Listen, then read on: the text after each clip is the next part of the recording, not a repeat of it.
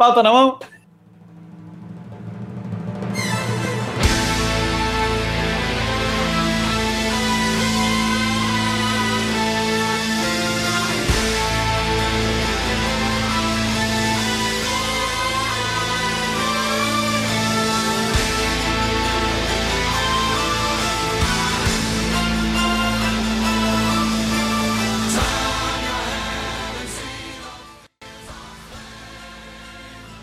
Noite, ouvintes! Seja bem-vindo a mais um DS10, o seu podcast mais interpretativo e metagamer da Podosfera. Eu estou aqui hoje com o nosso Fiana Galhardi repentista, André Chicrete. Diga o seu olá. Olá! Hoje eu estou E- aqui degustando uma deliciosa é, cerveja Fiana, que eu esqueci o nome agora, mas acho que deve ser uma coisa tipo hidromel ou algo que o valha. Eu acho que é Fogo das Fadas. Fogo nas fadas, volta aí, volta aí, editor que se foda. Tô tomando aqui umas e é fogo na roupa. Diretamente da região sul de Londrina, nós temos ele que é o carrasco de personagens e jogadores, Renan. Diga o seu olá, Renan. Olá, aqui é o Renan, mas hoje eu sou o Ronan de Neverwinter. Estou bebendo uma beberagem muito duvidosa aqui. que é o, o mago, o artífice de sistemas e cenários, o Aliquim, o Everton. Olá, estou aqui degustando esse fluido universal, a água. e é isso aí. Muito bem. E ele, que é o rank 5 do, do RPG londrinense, ele que é o, o, o, o Elder do Clã dos Nerds, Fernando Fiorin, o Bigorna. Cheguei, galera. Você tá bebendo alguma coisa aí, Big? Você tá bebendo? O que que você derrubou aí? Uma Estela. Uma Estelinha. Muito Estelinha. bem, muito bem. Então esse é o nosso episódio hoje. Não é um episódio especial, é o nosso Guia Medíocre. E é o Guia Medíocre do Nerdão. O Guia Medíocre do mestre de RPG. Pera aí, eu não sou nerd. Você não é nerd, você é um cara casado. um cara casado, bem sucedido. Protesto E que eu sou casado e sou nerd. antes da gente começar, ah, Chicrete, você consegue lembrar a gente das nossas redes sociais? Hoje não. Mentira, Hoje não? mentira. Não. Sacanagem. É, sim, consigo lembrar sim. É, nossas redes sociais são. Procura a gente lá no Facebook, DS10 Podcast. Procura a gente no Instagram, é, DS10 Underline Podcast. E no Twitter não vai lá não, que lá não tem nada. O YouTube, Chicrete, tem o YouTube do DS10? Tem YouTube sim. Twitter, velho. Qual que é o YouTube do DS10, Chicrete? Não tem. É o DS10 Podcast, Chicrete. DS10 Podcast no YouTube. E se o ouvinte quiser mandar um e-mail pra gente, quiser mandar um xingamento, quiser mandar um nude, quiser mandar uma ameaça velada, uma ameaça explícita, qual é o e-mail, Chicrete? Fala na cara. Tá bebo já, desgraça. Meu Deus! Faz assim, é o se você... DS10 arroba gmail, Chicrete. Não, não, não, não. Pega um dado de 20 lados. A dificuldade de enviar e-mail é 7. Ok? Qual que é o CA do seu computador, Chicrete? Ah, se a do meu computador. Ixi, aí ficou difícil essa piada aí, mano. Muito bem. Então, nerds, esse é o nosso nerds e ouvintes. Esse é o nosso episódio especial sobre RPG.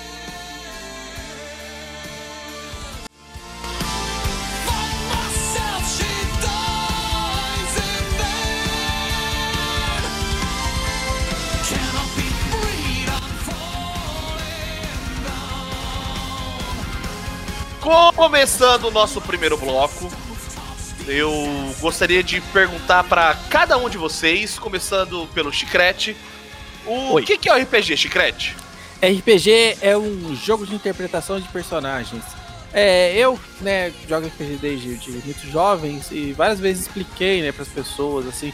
Aí ve- a explicação melhor que eu encontrei foi dizer assim que é, sabe quando você é criança e brinca de casinha, brinca de brinca de, de- de imaginação, assim?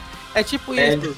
É, uma- é, é o brincar de casinha, só que com outros personagens, sabe? Em vez de você ser o dono da casinha, você é o dono do castelo, você assim. Mas essa brincadeira assim de, de imaginar que, que um mundo, imaginar as coisas de uma forma. Assim, é bem a extrapolação daquela brincadeira de criança ali, de, de, de imaginar as coisas, né? De, interpretar que você é o dono da casa, que você é um personagem diferente. Ô, Bigorna, é, você também brinca de casinha jogando RPG? Eu brinco de médico. Mentira. É. Pô, não, RPG. Né, eu- assim, eu ia fazer a piada do Reeducação Postural Global, né? Eu acho que essa piada já deu, né? O RPG, cara, é, é contar uma história, né? Você trabalhar num processo de contação de história. Acho que muitas vezes as pessoas se perdem um pouco no jogo porque elas não entendem isso, né? É, assim, o legal do RPG é você contar uma história e os demais participarem, cada um participar à sua maneira, né? Então, pra mim, o RPG sempre foi isso. Gosto Apoiado. muito de histórias. Renan, você que como narrador tem como objetivo de matar os personagens dos seus jogadores, conta pra gente, o que que é RPG pra você? RPG é uma diversão sádica em que você tortura os seus jogadores. É, Basicamente é isso. É, é assim que eu costumo narrar as minhas mesas. Inclusive, beijo players, domingo tem mais. E vamos ver quem vai, quem vai continuar vivo até lá. É um jogo de você contra os jogadores, é isso que tá me falando. Exatamente. Exatamente. É, Muito bem. Então, quando o Everton não tá aqui, vamos dar conseguimento. Bigorna, você aqui é um dos caras que tá, pelo menos que eu conheço, um dos caras que já tá jogando há mais tempo.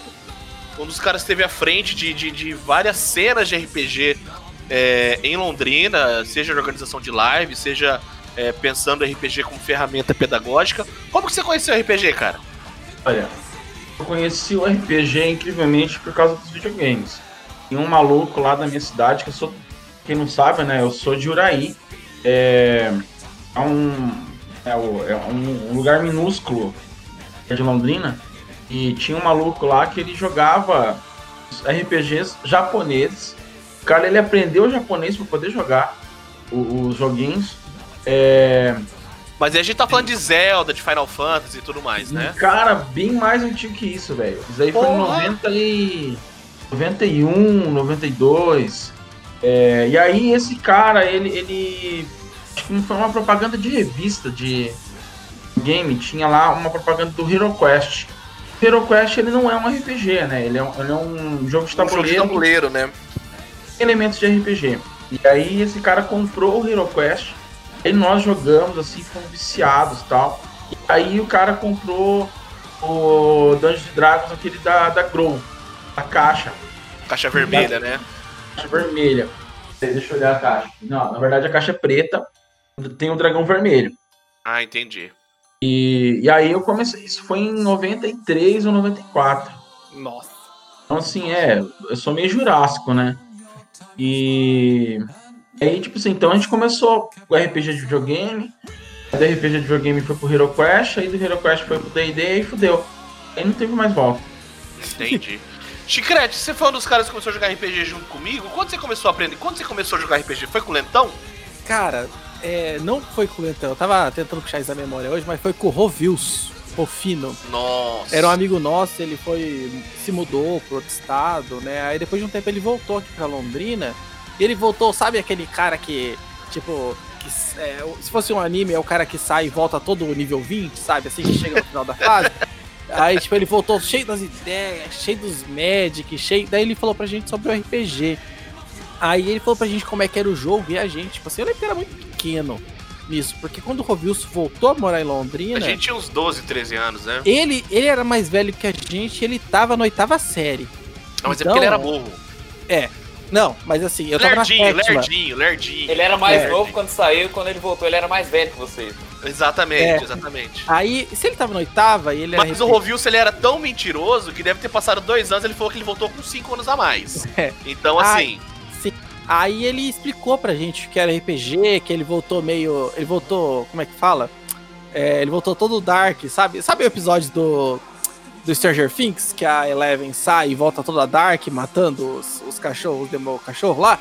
Ele voltou, esse foi o Robius quando ele voltou, falando de RPG, falando de coisas que a gente não conhecia. E ele explicou pra gente que era RPG e eu achei incrível. Incrível, incrível, incrível. Mas aí foi, aí foi aí, aí a gente não tinha livro, não tinha nada. é, diferente do Bigorna, né, esses burguês safados, a gente teve que escrever os nossos primeiros livros de RPG. Ele falava assim qual era a primeira magia, a gente fez as fichas. É, a tipo, gente em- inventou as regras ali com base em porra nenhuma. Não, o Rovilson que, que tinha visto o livro uma vez na vida explicou pra gente como é que era. Aí É. a gente pegou papel. Ah, folha de caderno 10 Tá, matérias. vocês acham que o Dungeon Dragons da, Go, da Grow é um. É um... Cara, mas beleza, continua. Era Aí um a do it gente yourself, catou- né? É, a gente destacava as aquela folha de caderno de 10 matérias e fazia a ficha ali. Tipo assim, ah, Na quais são, os, régua. quais são os status que tem? Ah, são esse, esse, esse. Ah, e, e, tipo assim, fez de. ca- E, e as magias? Ah, é essa, acho que é essa. E tipo assim, o Rovilson fez tudo de cabeça, ó. Porque Mas- eu lembro que na nossa, na nossa pré-adolescência, adolescência, quem fez isso foi o Carlinhos, o Lentão. Não, mas o Carlinhos fez depois do Rovilson. Foi depois do Rovilson? Foi, depois que a gente já jogou com o Rovilson, aí o Carlinhos ficou mais na. Ficou mais na noia. Aí ele pegou e foi lá e fez o dele. Porque eu lembro, eu lembro que eu conheci o RPG através do Arthur. Um abraço, Arthur, que acho que vai. Até queria que ele participasse desse episódio, mas não pôde. Porque tá jogando É, RPG? Porque tá jogando RPG. O. Conheci com o Arthur, que apresentou pra gente o Fábio Gordo. Inclusive, a gente vai mandar depois isso pro Fábio. Essa homenagem pra ele. Que o Fábio narrava Tagmar na Odisseia. É, quem falou o nosso aí? Porque Tagmar é velho. Narrava Tagmar lá Eu na tava lá. Odisseia. E Nossa, aí eu joguei. Eu joguei acho que umas duas, três mesas só, sei lá, com um Elfo Ranger, ou Druida, não sei, eu lembro que eu tinha um arco. E. E aí depois a gente, a gente chegou no, no Vampira Máscara, mas isso aí depois a gente vai conversar. E o. Everton, você não tava aqui no, na, na, na, na fase anterior, no turno anterior. É, como você conheceu o RPG, Everton? Cara, eu tava no ensino fundamental, era tipo quinta ou sexta série, mais ou menos. Caralho! Aí um amigo meu da, da escola que apresentou, o Gregório, tipo, a gente joga RPG junto até hoje. Ele tipo, contou meio por cima como que era. E vendo vocês contando, assim, né? Escutando a história de vocês, foi mais ou menos parecido. Ele explicava mais ou menos como era a regra. A gente improvisava ali como fazer a ficha dos personagens naquelas folhas do caderno que a gente normalmente não usava. E ia inventando ali com os dados que a gente tinha. Ele falou, não, precisa usar uns dados diferentes, mas dá pra jogar com esse daqui mesmo. Aí a gente jogava 4 D6 no lugar de rolar o D20 e tipo, todas as armas causavam dano com D6 e, e foi nesse naipe que, que eu comecei a jogar. Aí nessa época eu me mudei, eu perdi o contato com ele um tempo. É, foi aí que eu comecei a. Tipo, eu queria continuar jogando, mas eu não tinha mais contato com quem me apresentou. Aí eu comecei a escrever regra, inventar sistemas. Eu não vou lembrar quantos anos eu tinha, mas era, era, tipo, eu tava na, na, na sétima série por aí. E comecei, tipo, a jogar com a galera do condomínio que eu morava. Aí, Em vez de fumar que eu- cigarro atrás da igreja, tava fazendo regra de RPG. Fazendo regra de RPG. RPG, inventando sistema. É. E era tipo tudo da minha cabeça e tal. Aí alguns anos depois, que daí eu voltei a mudar perto da onde esse meu amigo mora, o Gregório. Aí a gente começou a jogar D&D e daí ele tinha o livro, ele tinha comprado, aí que eu comecei a jogar, tipo, tendo regras.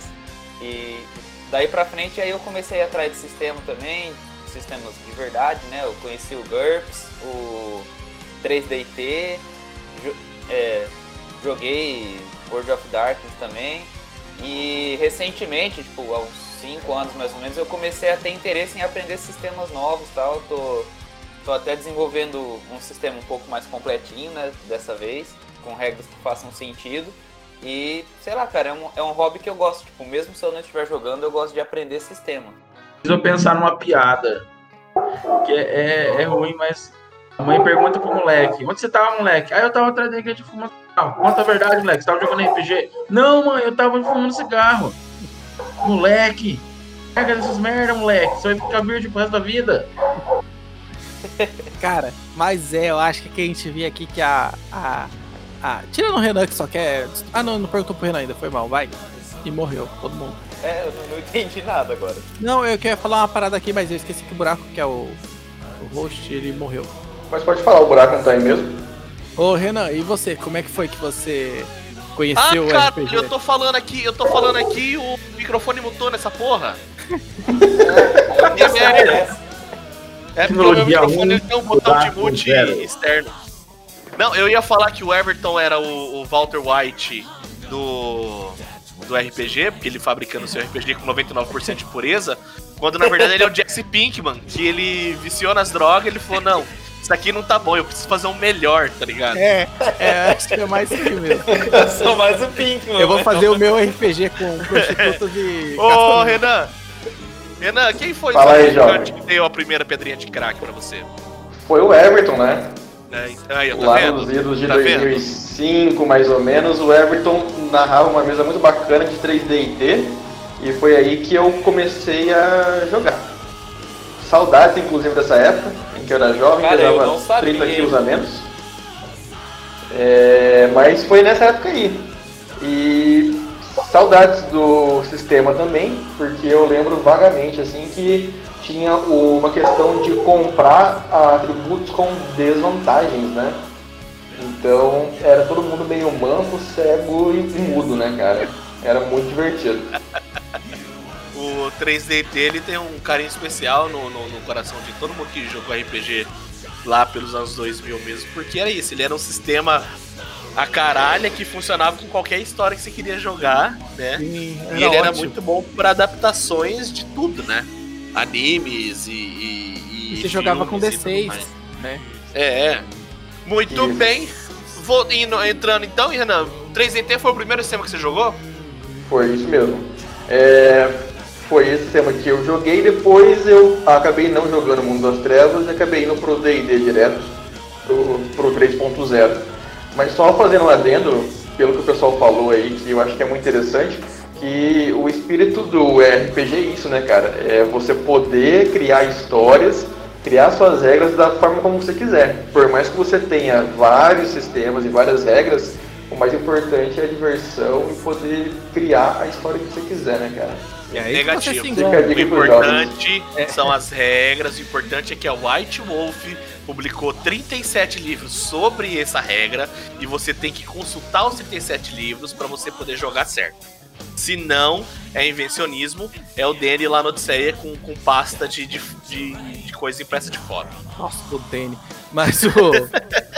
o não, mas é que o buraco falou assim, eu acho que você podia até tirar essa parte. Mas é que o que o Renan falou, ele tá. Ele tá totalmente errado, na verdade. É porque quem criou o bagulho do. Não sei, o Bigorna talvez tenha jogado em outra ordem os jogos. Mas eu joguei primeiro o World of Darkness. Que ele tem a questão da regra de ouro, né? Que vale muito mais a história, a diversão. né? Dinheiro. Se a É a regra, regra te de ouro que vale muito mais que dinheiro. se a regra não te interessa, joga do jeito que você achar mais interessante. Mas os outros jogos, tipo, tinha a regra, né? Tipo, era um pouquinho mais atrelado a isso. Mas eu não vi isso, então acho que eu joguei em outra ordem, por isso que eu acho que eu tenho um pouco de preconceito com outros sistemas que tem muita regra. Ah, é assim, é assim não é assim. Falei, não, é do jeito que é pra mesa ser divertida, né? Foi mais aqui a questão que o Bigorna falou do tipo, o RPG é, pra- é a história e as pessoas participando da história. E não o narrador querendo matar os jogadores, né, Renan? Então, cara, o RPG é uma coisa livre, cara. Você pode jogar de várias formas como você quiser, entendeu? Mas eu acho que o principal É matar os independente do personagens. sistema, não, é a regra de ouro que no fim das contas quem decide no final é o mestre, entendeu? Pode estar escrito no livro, pode estar da forma como quiser, mas quem resolve no final é o mestre. É claro que o mestre não pode ser filho da puta, né, cara? Mas.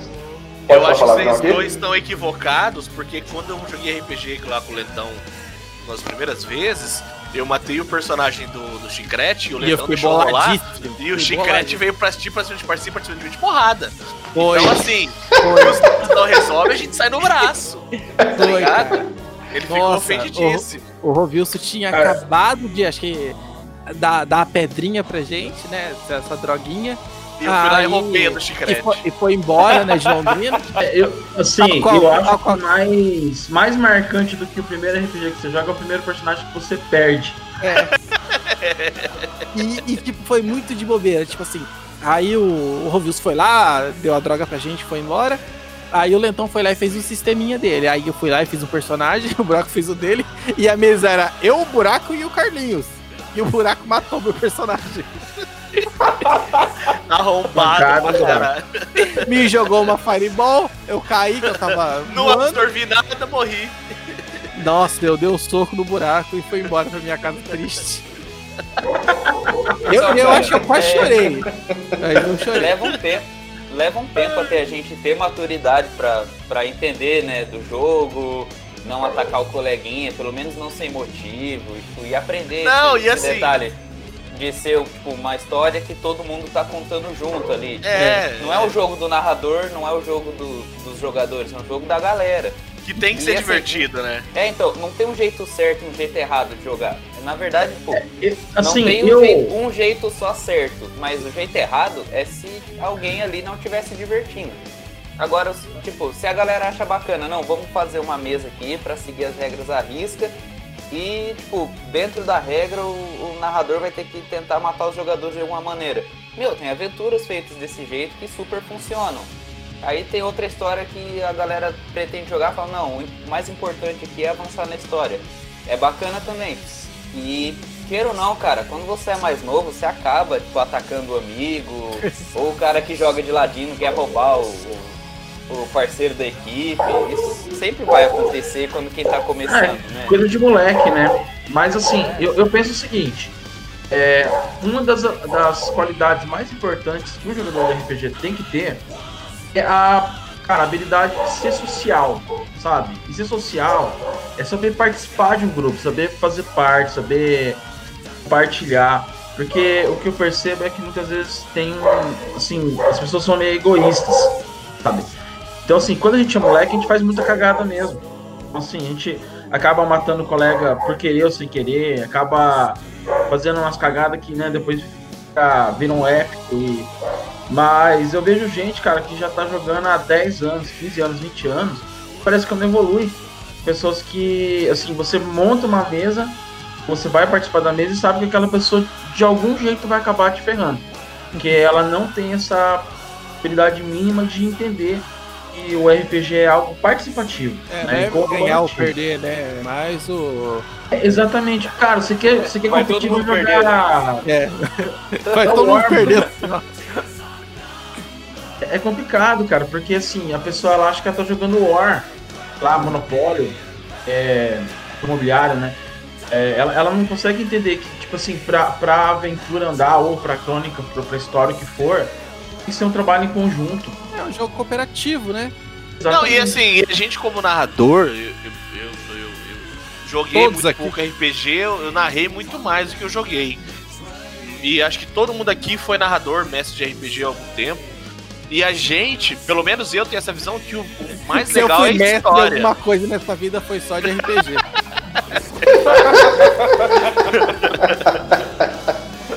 É, o único, o único mestre que a gente tem aqui formado é o, é o Bigorna. O resto, o título que eu tenho. o resto é só mestre de RPG.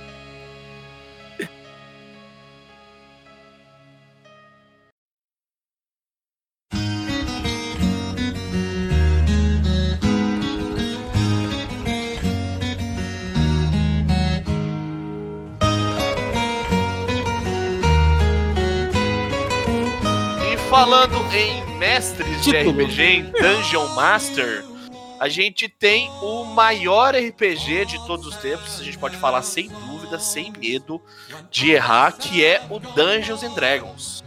Dungeons and Clubista. Dragons. Como? Clubista!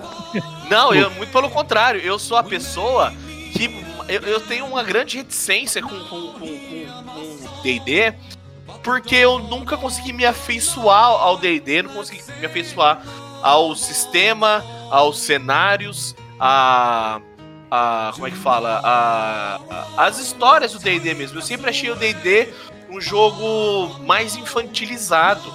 Muito provavelmente por causa dos narradores e dos mestres, e não por causa do, do cenário e do sistema. É, Bigorna, você que é um cara que desde que tudo aqui era mato, o que, que você fala sobre o D&D? Cara, eu sou suspeito pra falar porque, como eu já contei no começo, né? Eu comecei no D&D. Comecei naquele... E o D&D da Grow, coisa importante pra falar, assim, que o pessoal acha que D&D é, é tudo igual, né? E não esteja muito longe disso, mas o, o Dungeons and Dragons, é, ele, o primeiro Dungeons and Dragons, ele era muito simples. Era um sistema bem simples de aprender, um sistema bem simples de jogar. Era um sistema, inclusive, que, que é interessante, não tinha separação de raça e classe. Você jogava com elfo, você jogava com anão, alfa, faz. guerreiro. E, e assim, cada um tinha sua habilidade. E, cara, e pra mim foi muito legal começar nessa, nessa escola, assim. Que isso aí até o quinto nível, olha que doido. Então, estavam falando agora há pouco que vocês tiveram que inventar sistema, tiveram. É, tudo bem, eu, eu comecei com um pouco mais de, de vantagem, vamos dizer assim. Porque, né, eu, meu amigo lá tinha o, o- a caixa básica e tal. Mas, cara, chegou no quinto nível, a gente não ia pra frente. A gente teve que depender da. Na época tinha a Dragão Brasil, né? Que daí a Dragão Brasil trouxe regra pra ir até o décimo nível e tal. E assim, eu joguei todos os- D&D daí em diante. Eu joguei o D&D, aí eu, eu aprendi a jogar o AD&D, que o AD&D foi outra coisa, bem mais é, complexo, bem mais, né, com mais detalhes e tal. Eu tenho uma, uma, uma, uma certa, um certo carinho muito grande ainda pelo AD&D. Uma E nostalgia, tá? começam os cenários, né? Diferentes cenários, diferentes. O É. AD&D olha que interessante, eu nunca, assim, nunca não, eu joguei algumas, mas nunca joguei uma campanha longa dentro de um cenário oficial do D&D. Nunca joguei muito tempo Forgotten Realms ou, sei lá, Dark Sun, Ravenloft. Sempre joguei é, cenários que foram criados por pessoas ou meus próprios cenários. E assim, aí eu joguei o D&D, cara. é, aí eu fui pra terceira edição. No começo eu não gostei da terceira edição. Aí depois eu fui pra. Aí, aí assim, aí, aí eu comecei a gostar muito. Aí a, a Wizard lançou aquela merda da quarta edição. Eu posso falar palavrão? Desculpa. Pode falar palavrão à vontade, porque eu também acho a quarta edição uma merda. E, eu, e assim, eu só conheço por cima e eu achei uma bosta. O quarta edição, cara, foi uma, foi uma, sei lá, foi um, um- um fiasco, porque eles queriam, na verdade, agregar um público que era jogador do, do World of Warcraft, né, do, dos MMO, e ia trazer esse Que não tem nada a pro- ver uma coisa com a outra, né? Tipo, Exatamente. Aí, assim, hoje em dia eu tô jogando a quinta edição. Eu comecei a mestrar agora em janeiro e tô com uma mesa até agora. É, eu tô adorando a quinta edição. Edição, ela pega, assim, ela tem um pouco do, do- da simplicidade do D&D clássico, é, tem o charme do AD&D e, e consegue trabalhar bem as regras. Então, assim, eu gosto muito do D&D. E, assim, eu acho que, ao contrário do buraco que teve, né, essa, como ele falou, essa dificuldade com, com narradores, eu tive sorte de ter narradores muito bons. Eu, cara, eu tinha um narrador que o cara, ele, na verdade, sim, ele, ele, ele não criava nada, ele copiava e fazia umas cópias muito boas. Mas, assim, ele fazia campanhas muito longas e era muito legal, assim. Então, o D&D para mim é, é uma, uma, é uma paixão que eu tenho pelo D&D, eu gosto muito. Porque realmente o D&D é um, eu acho que é um dos sistemas que mais peca em termos de, de narrador, mestre, né? Porque o pessoal acha que é só você assistir Senhor dos Anéis e beleza, agora eu sei como é que funciona o D&D. Não é bem por aí. Então, acho que o D&D você tem que ter um pouco mais de preparação pra narrar. É isso, assim, eu gosto muito. Maravilha. Renan, você falou que você nunca chegou a jogar, jogar World of Darkness. Sua experiência é toda no D&D? Minha experiência é toda no D&D e o 3D&T. É, o World of Darkness eu conheço um pouco por cima, mais por curiosidade do sistema e pelo, pelo pouco que eu li, é, tem assuntos muito interessantes que permeiam toda a história do sistema, né? Mas toda a minha experiência está dentro do D&D e, sinceramente, cara, ele me preenche de tudo que eu preciso, entendeu? Não que eu não possa, algum dia, eventualmente, ir para outros sistemas, mas tanto em questão de cenário quanto em questão de regras, principalmente a quinta edição agora, que para mim está sensacional aí, concordando com o nosso amigo Bigorna, é, é tudo que eu preciso e é o que eu tenho feito nos últimos tempos. E para falar a verdade, assim, tanto participando de, de mesas quanto narrando, é, desde uns 3, 4 anos atrás já es- estou em várias aí. E continuo manter, pretendo manter, né? E é isso. Então, pra você, o D&D é um moreno, alto e surfista que te preenche com tudo que você precisa. Bem dotado, inclusive, é, que satisfaz todas as minhas necessidades. Exatamente, Gente. essas são as palavras. Everton, sabe as palavras. Everton, você se limita ao D&D, você extrapola o D&D. A gente sabe que você tem uma facilidade muito grande para criar cenários e histórias. Mas isso reflete nas regras ou quando você joga D&D é D&D? e o cenário é seu? Conta eu vou responder. gente. Quando o Everton narra D&D, não é D&D, não. É tudo ar da cabeça dele. Não pode fazer magia. é, Mentiroso. não, não. É que na verdade, pra ser bem sincero, assim, tem o cenário e tem o sistema, né? O Everton ele narra com o sistema do D&D É. há muito tempo, mas com o cenário dele sempre, né? É, sim, sempre. É, Everton, nem precisa falar, não. Pronto, falamos, vamos. Então, é, eu gosto bastante de D&D, mas tipo, ao longo do tempo eu fui mudando o jeito de fazer as coisas, né? Tipo, até um, um tempo atrás eu não tinha costume de, de pegar o livro de, de regra e ler, né? Tipo, eu comecei a, a me interessar pelo sistema, pelas regras mesmo, no, no mesmo momento que eu comecei a me interessar por, por aprender sistemas de, de forma geral. Aí eu vi que boa parte das regras que eu inventava eh, já já estava dentro do sistema, era só eu pegar e ler para fazer certinho, né?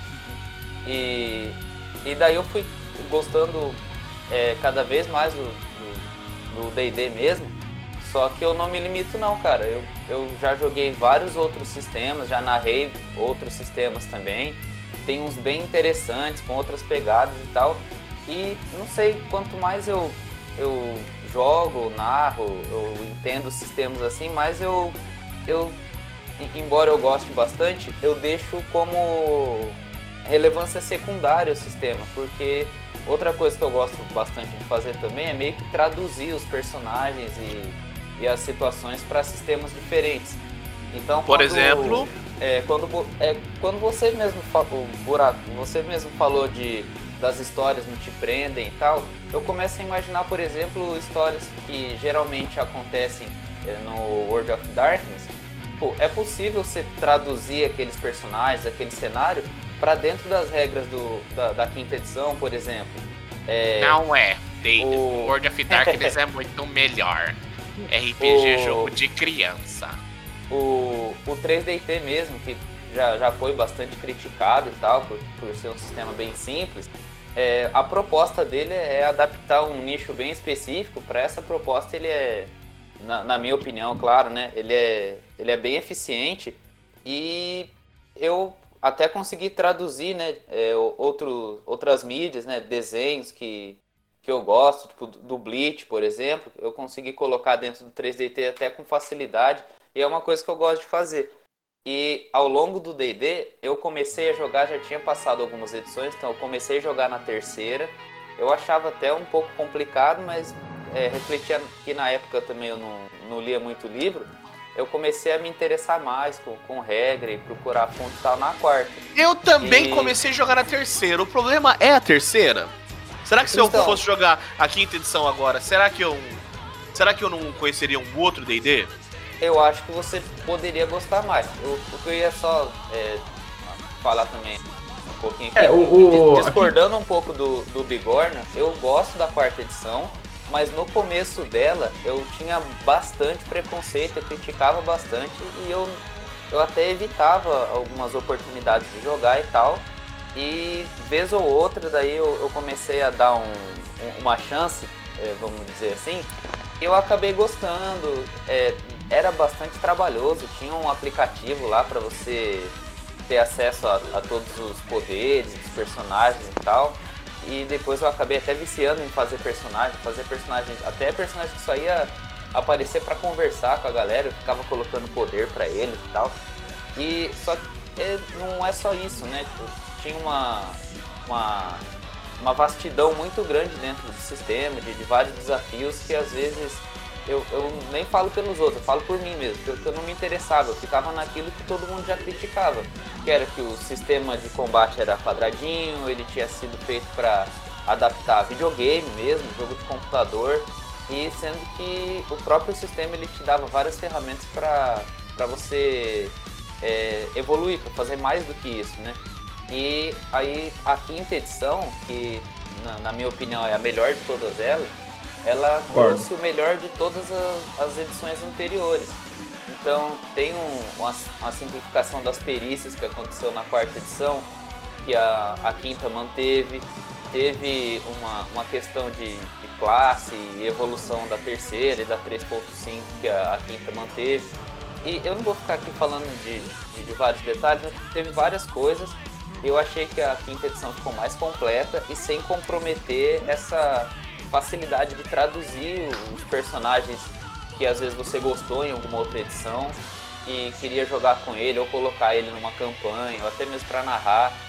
E o próprio sistema ele te dá te dá ferramentas para você criar, né? Tipo, ah, eu quero fazer um personagem que sabe fazer magia com gelo, gelo para todo lado, mas não tem tipo, uma magia de bola de gelo, tem a bola de fogo.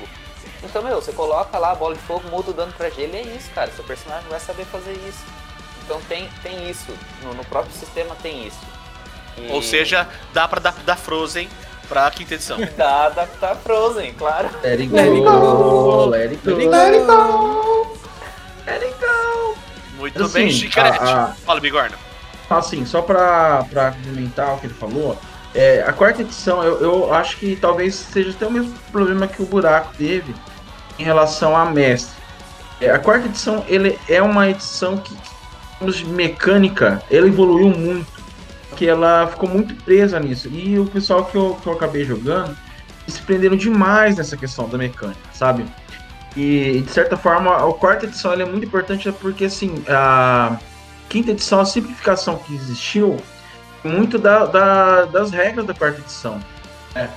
E isso ajudou bastante a evolução do jogo. Eu acho que eu não tive essa, sorte de ter um bom mestre de quarta edição. Pois eu teria gostado mais.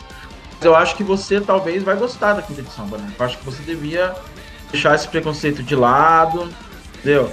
E, e encontrar um narrador legal de. E, cara, e jogar pra ver como é que tá. Eu vou, eu vou dar essa chance. Eu vou, eu vou. Vocês são aquele cara no beco, embaixo do poste, com sobretudo, oferecendo um negócio diferenciado. É. Bom, eu, eu não narrei. Eu, eu, o Chicrete, a gente. Você narrou D&D, Chicrete? Não, né? Já, já. Narrou, joguei mas narrei de tudo já, cara. Eu narrei E você 4.0, eu narrei Você 3.0, adaptou alguma coisa? 3.5. Você tirou cenário da bunda? O que, que você fez? Eu narrei até hoje eu adaptei, cara. Nunca li livro nenhum. Eu li ali, eu li nós fazer um cocô, eu li no banheiro. Daí vi, nossa, cada dia que eu li o livro, eu descobri uma regra nova. Pô, era sensacional. Preciso usar isso na Caraca, próxima mesa. É. Se rolar Aqui é D20, freestyle. Você ataca. Nossa, cara. E- E eu, eu. Pode falar. Não, falei, falei.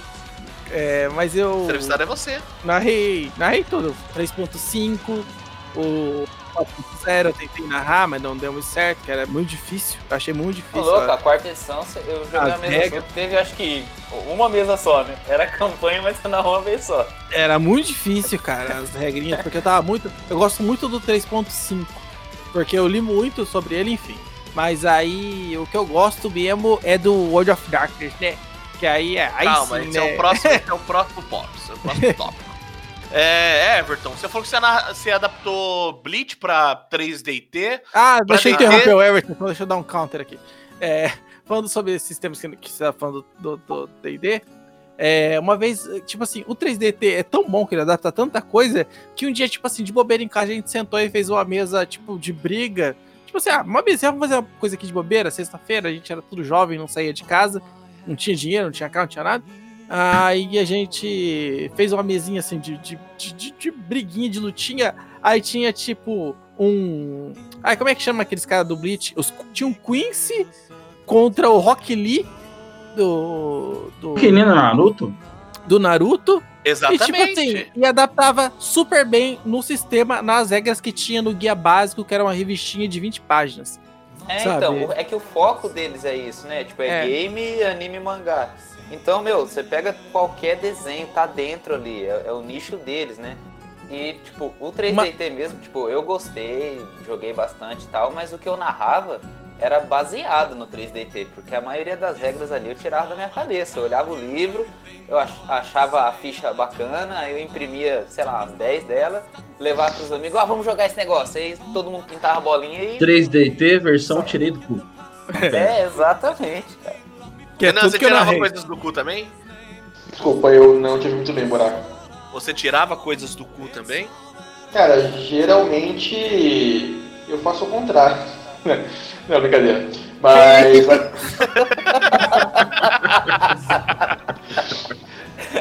Mas enfim, é, e- e- esse não é o assunto do podcast de hoje, né? Esse não é o assunto. É. Mas quando for daí vocês me chamam. Mas falando sério agora, assim, eu sou, é, enquanto mestre, na verdade, eu sou muito inexperiente agora falando, fal- mandando a real, né?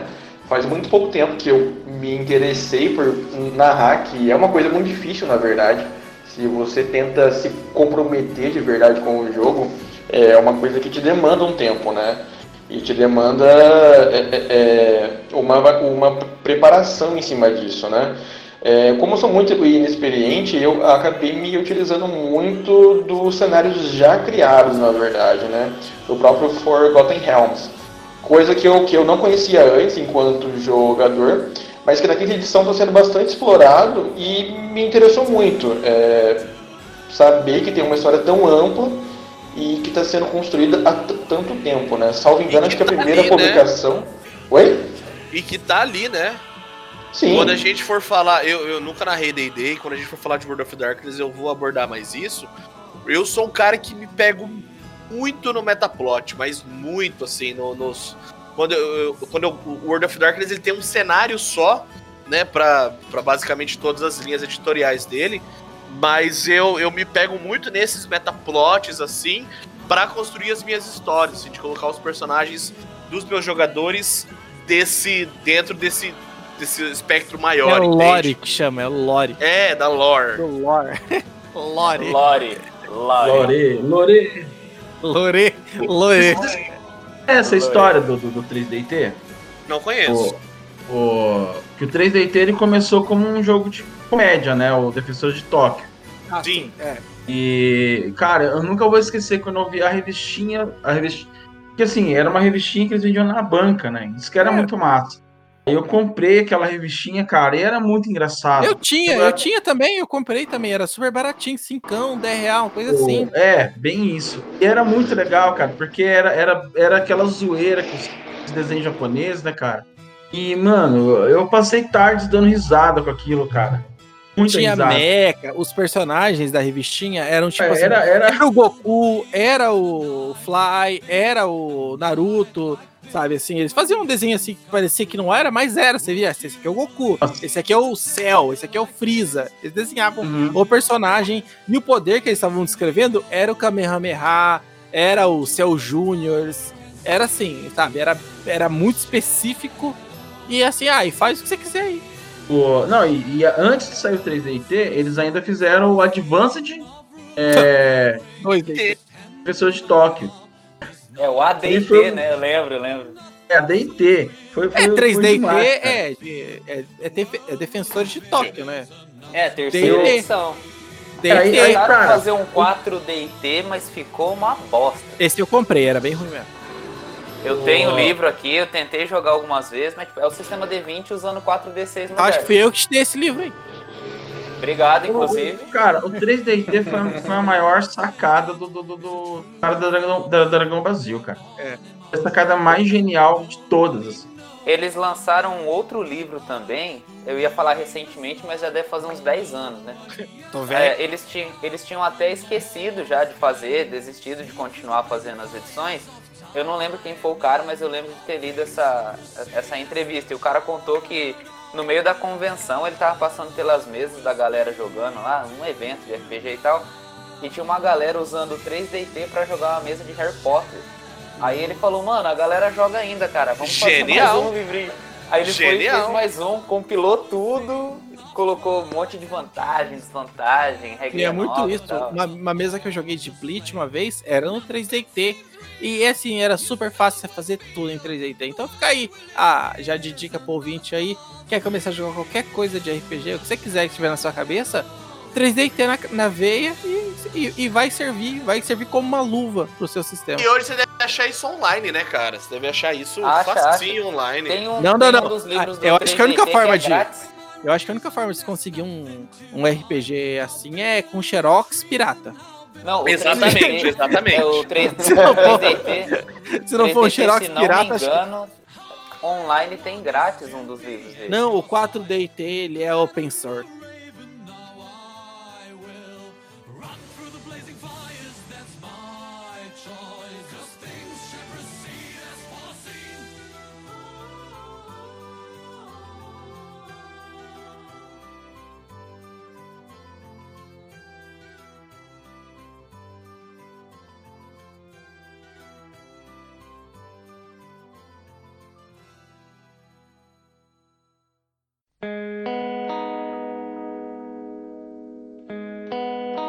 Falando no RPG é, xerocado e pirateado, temos aquele que é para mim, e eu falo que é para mim, tá? O sistema e o cenário de RPG mais rico da, da modernidade, porque para mim D&D é antiguidade, que é o World of Darkness, o Muro das Trevas, da White Wolf. Clubista. Pra mim, que pra clubista pra caralho, admito, clubista. Eu já, eu já tô com uma garrafa de vinho na cabeça. Eu sou clubista desde criancinha aqui. o. Eu, eu vou. E eu vou. Eu sempre passei a bola pra vocês e agora eu vou correr, a cruzar e cabecear pra mim mesmo. Que pra mim o World of Darkness, cara, foi o RPG assim que eu mais gostei de jogar. E eu joguei o World of Darkness errado para, para um cacete. Eu aprendi a jogar Vampire Super Heroes. E é difícil me livrar desse. Fire Super Hero! Exatamente. E é difícil me livrar desse estigma de World of Darkness Super Heroes. Porque aí você joga. Você aprende a jogar Vampire Super Heroes, você vai jogar o Lobisomem Street Fighter. Você vai jogar as Brumas de Mago Ascensão, tá ligado? E você vai por isso. Inclusive, é, só pra acrescentar aí, teve suplemento na época do, do lançamento do 3DT pra jogar Street Fighter na, no sistema do. do World of Dark. Rapaz, eu lembro que na Odisseia tinha o Street Fighter D20 System e tinha o Street Fighter pra, pra, pra, World pra, pra, pro D10 System, né? Sistema Storyteller. Mas já que eu já rasguei minha seda aqui, é... novamente, Bigorna, você que é um, um posto 5, um Elder da Camarilla aqui. World of Darkness é um RPG pra adultos ou a gente que era gótico e queria se achar importante naquela época? Olha, o, o World of Darkness, proposta do World of Darkness, aquilo que o Mark Hagen, Hagen. Hagen o- e os caras que escreveram junto com ele, né? O Phil Brucato, o, o nome do linha e tal. Mas, assim, o jogo, é, a proposta é ser horror pessoal, né? Então, é, só que aquela coisa, né? Então, cada jogo tem a sua pegada, tem a sua. Então, eu não acho tão errado essa história do Vampire Super Heroes, do, do, do Airwolf Street Fighter, sabe? Eu acho, assim, que tem que ter. Cara, se você se diverte, massa, legal. Que, né, assim, o duro é quando você mistura um monte de gente que. que- um cara quer interpretar, o outro quer rolar dado, o outro. Aí você tem que. Cara, quando você é narrador, você tem que tentar agradar gregos e troianos, é um inferno. né? O, assim, eu comecei a mestrar vampiro, eu tinha 16 anos. Acho que era 16. Foi o primeiro livro de RPG que eu comprei. A gente rachou em quatro pessoas. Porra, ó, respect que a gente fez isso com o nosso lobisomem também. Acho que fez isso com o vampiro também. Fez tudo. Ah, é, só, não fez com ma- só não fez com mago porque só eu gostava de mago. O- Acho que todo grupo clássico, né? Porque Era caro, né? até hoje, né? Livro de RPG é muito caro. Não, se você Gente, pensar, sei lá, 100 Ô, ô. reais em 2005, era, sei lá, metade do salário Meio mínimo. salário mínimo. É. O, o meu assim, grupo, a gente. livro a é um gente- negócio caro, mas é, livro de RPG é um absurdo, né, cara? Sim. Eu coleciono livro de RPG, eu tenho quase 500 livros de RPG. Caralho. Então, Não. o... Ah, eu, Ô, Big, tenho- manda, manda, uma, manda uma foto da, da, da sua estante depois pra usar como capa do, do episódio. beleza, beleza, eu mando. Assim, é, eu tenho, tenho uns 450 livros, mais ou menos. E eu sou assim, sabe? Então eu vejo um livro de RPG. eu- essa semana mesmo eu fui lá no Sebo, Sebo lá, não vou falar nome pra fazer merchandise, não. É, e tava lá um, um livro do jogador 3.5, cara, por 80 reais eu comprei. Tipo assim, 80 ponto? não tô podendo gastar, mas tipo, tava muito barato. Mas é uma raridade, né? Uma porra dessa hoje peraí. na venda. É 80 conto um 3.5 hoje? Usado. Tava barato, Ah, tava usado. barato. Caraca, eu acho que eu tenho uns 3.5 na casa da minha mãe. Mas eu acho que eu paguei, tipo, vintão. 40 conto, acho, no pau da viola. Falou Hoje, vintão, hoje em usado. média, em média, um, um livro. Isso que eu tô falando, é muito caro. Em média, um livro usado, 3.5, DD 3.5, a 150, 200 reais. Caralho, quanto custa Everton Cara, qualquer 5.0? vampiro. Qual... Eu sei lá, cara. Não, o Arthur Cara. tava vendo, é 250 conto. Caralho, O Arthur, Sim, o Arthur livro- compra livro- tudo que lança de D&D da quinta edição. É, mas É ele 200? compra em inglês, né? Aí tem o preço É, do dólar, não, tudo Não, mais. mas agora, Mas assim, agora, agora a Galápagos está lançando, né? Né, é, mas assim, eu comprei o meu Mago, o Despertar, primeira edição, em 2007, 2008. E na época eu paguei 150 reais. Caralho, velho, é muito caro. É, isso é mesmo. muito caro. Muito caro. A Galápagos tá falando de lançar o Vampiro Quinta Edição. E eu já tô separando o trezentinho ali, porque. Não, acho que não vai entrada. custar tanto, não, viu? Eu acho que vai custar entre 150 e 180. Mais Não ou sei. menos. Porque Tem o, o livro do jogador quinta edição saiu 150 reais. Então o, o Vampiro vai sair mais ou menos nessa. Mas assim, voltando lá no. no- no- que eu me perdi aqui. Aham. É, o, o- quando eu comprei o Vampiro, isso em 95. 95 eu tinha 17 anos. É, cara, então, eu tinha 17 anos, sabe? Então, assim, Literalmente muito- pegou a idade, mas tudo bem. era muito moleque, a gente era muito. Então, a- as histórias, eu adorava a ideia, sabe? Eu trazia do horror pessoal, adorava aquela coisa de você tentar fazer uma história pra fazer os, sei lá, tentar assustar os jogadores, tentar. Mas isso nunca funcionou no meu grupo, porque o pessoal era muito porra louca e era tudo meio que jogador de DD, então os caras queriam descer a porrada no que aparecesse. Assim, eu colocava um, ancião para os caras, né? Porra, um ancião, né? Um cara um muito forte, os caras já queriam descer a mão no ancião. E tipo. Clássico, é um clássico do, RPG. Sim, era Você colocava um patético, desafio que é era pro cara assim, patético. não é pra luta, os caras assim, vão, vão matar. Então, assim, o- eu, eu acabei. Porque isso também é um aspecto muito assim que você tem que ter um, uma maturidade. Aí eu acabei indo pro outro lado do jogo que acaba levando você, que é o lado político do jogo. Sim, sim, E, sim. e- e, de fato, assim, vampiro é um. É, um é, é naquilo que eu falei antes da questão de ser social. É um dos jogos que mais demandam isso. Se você não for social, cara, você acaba tretando com todo mundo, você acaba pegando ar. Porque. Dá muito, você- dá muito espaço pro narrador te ferrar, né? Também, mas outro jogador te ferrar. Porque, é, dependendo, um jogador acaba. O personagem do jogador acaba puxando o tapete do outro. Aí, se Porque o jogador não tiver bom, o narrador bom, ele é o cara que, durante do, do vampiro, é, desculpa te interromper, ele é o cara que coloca os, na- os, os, os- jogadores trabalhando com um objetivo em comum, mas com objetivos pessoais conflitantes, né?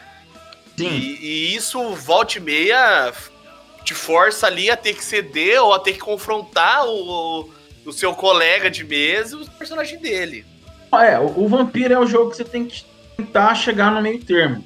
Porque se o personagem, assim, tentar impor a vontade dele, ele acaba entrando em um atrito com os demais. Porque aquela separação de clã, separação. Né, é, aquilo, cara, atrapalha bastante. Então, assim, é, pra vocês terem noção, eu tenho um- uma crônica que eu comecei a narrar em 95, eu narro até hoje. 95? 95. Deus Eu comecei em 95. É tudo, antidilu- é tudo, tudo antediluviano. A, a crônica chama Uraí by Night, pra vocês terem Nossa. noção. Porque eu peguei meio que uma inspiração no, no- no cenário da, aventura que vem no segunda edição do Vampiro. A ideia era, tipo, você tem a cidadezinha de Gary, aí tem a Chicago, tal, que é uma cidade grande que comporta, né, os vampiros tal. Aí a- é, um, é um príncipe de uma cidade pequena que, né, tem que se virar com isso e tal. A ideia foi mais ou menos essa. Eu peguei uma cidadezinha pequena, é a minha cidade tal, que eu, que eu acho legal, porque tem a familiaridade e tal. E assim, é até engraçado, porque os caras que jogavam aqui em Londrina, na época, os veteranos, veteranos, os caras que se achavam os veteranos mor, eles tiravam sarro de mim, falavam, meu, é, quantos vampiros tem Uraí? Quantos vampiros? Como assim você dois. colocou vampiro Uraí? É, Como se Londrina fosse um lugar que pudesse ter 30 vampiros, né? Mas tudo bem. O, e assim, de lá pra cá, pra coisa andar, pra vocês terem noção, o, o jogador que eu tenho na mesa, ele é mais, vamos dizer assim, poderoso, ele, ele é sétima geração. Então, mas assim, é, é um. demandou uma quantidade de tempo, né? Cara, claro, o cara fez Jabler, fez né, o Diaba 4, se ferrou por causa disso. A minha, minha crônica, então, ela tá andando. Tem um jogador lá que tem um personagem desde 96. Nossa senhora. E, gente, não é, não é personagem poderoso. Eu juro pra vocês, se eu mostrar a ficha, vocês vão falar, meu, isso aqui não tem 25 anos de jogo nunca. E é aquela coisa, porque assim, eu sou um cara que eu não fico é, distribuindo XP à toa, sabe? E é uma mesa também, é uma mesa que a gente joga, a gente não joga sempre, são, às vezes assim, a gente, joga cinco, seis vezes no ano, sabe? Então, em momentos especiais, a gente joga essa mesa. É uma mesa que o pessoal tem muito carinho.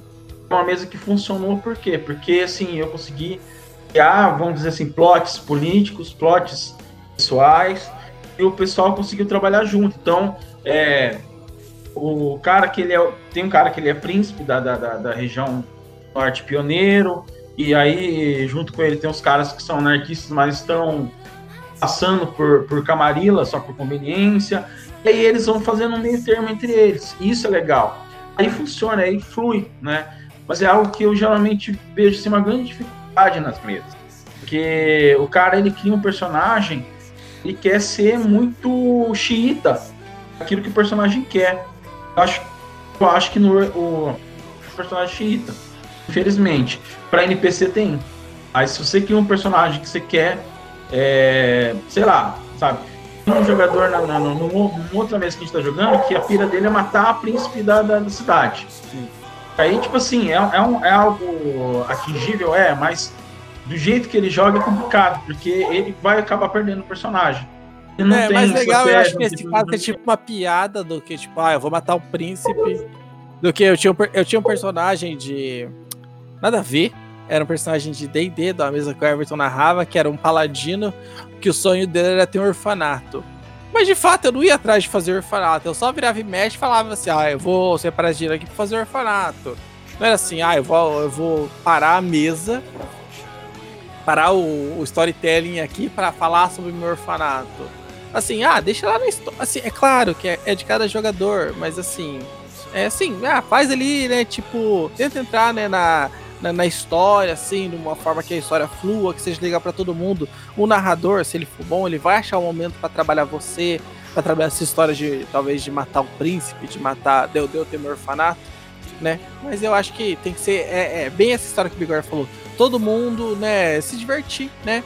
E só que assim, ah, não é a minha diversão hoje e amanhã do, do Everton e depois é a do Renan. É todo mundo se divertindo o tempo todo. Amiguinho Everton, você jogou Vampiro? Joguei, quem narrou foi você e o Chicré, inclusive, as vezes que eu joguei. É, a, a gente, a gente, a gente no começo a gente gostava de jogar Sabá, porque na nossa cabeça Sabá não tinha freio, né?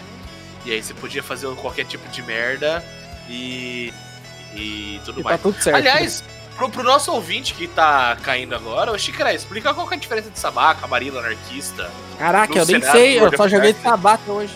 Então tá bom. Imagina Mentira, o eu sei seguinte, sim, é assim, ó. Eu sei sim. Você quer que eu explico? Ah, explica Por favor, tweet, Bigorna. Por favor. no Ah. Twitch. Ah, Camarilla são os vampiros que eles é, se prendem ainda a, a um pouco da humanidade deles, né? Mas, assim, eles são muito ligados a questões políticas de poder. Os anarquistas, eles são vampiros não são necessariamente mais novos, se bem que a grande parte deles são novos.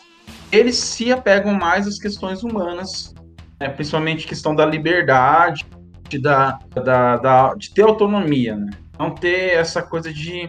Sim, o que eles chamam de opressão dos anciões. Os Sabá são o- o- os vampiros vampiros, né? Sabá são os vampiros que a humanidade que se foda, eu quero é, comer gente, e não no, no sentido, né? Bolsonaro. É, é no sentido, né? Quero me alimentar da pessoa. Foda-se. E a Camarilla, ela é manipulada pelos antediluvianos, aqueles vampiros que querem acabar com todo mundo, então eu vou acabar com a Camarilla, que a Camarilla é uma ferramenta dos antediluvianos. Bom, Bigorna, você foi muito fundo, você foi muito fundo no lore. Eu quero que você me explique a diferença entre Camarilla, Anarquistas e Sabá com três filmes de vampiro. esse tipo de vampiro, Três filmes de vampiro. esse tipo de vampiro. Isso. Ah, deixa eu pensar. Anjos da Noite ah, é Ah. um filme é, Camarilla. Entendi. Muito Você bom, vê muito lá, eles bom. têm, eles têm uma, uma, né, uma, uma sociedade, Uma estrutura, né? cultura, né? Tem um ancião que Entrevista com e vampiro. Seria anarquista? Não, entrevista com o vampiro seria um, um O vampiro. filme, o filme é um livro, calma. O filme, o filme. O filme. Cara, não, é, eu acho que não. Porque entrevista com o vampiro é, são vampiros solitários, então. É são, só romance são- gay. Não, cara, não é assim também. eu gosto muito da entrevista com o vampiro. Acho Não, que eu- ele, é, ele é o filme. Pra mim, Entrevista com o Vampiro e Amantes Eternos são os dois filmes que mostram mais a questão da relação do vampiro com a sua humanidade. Então, Entrevista com o Vampiro eu acho difícil fazer uma relação. Mas o, o anarquista, cara, eu, pegava, eu pegaria Garotos Perdidos. Entendi. Perdidos.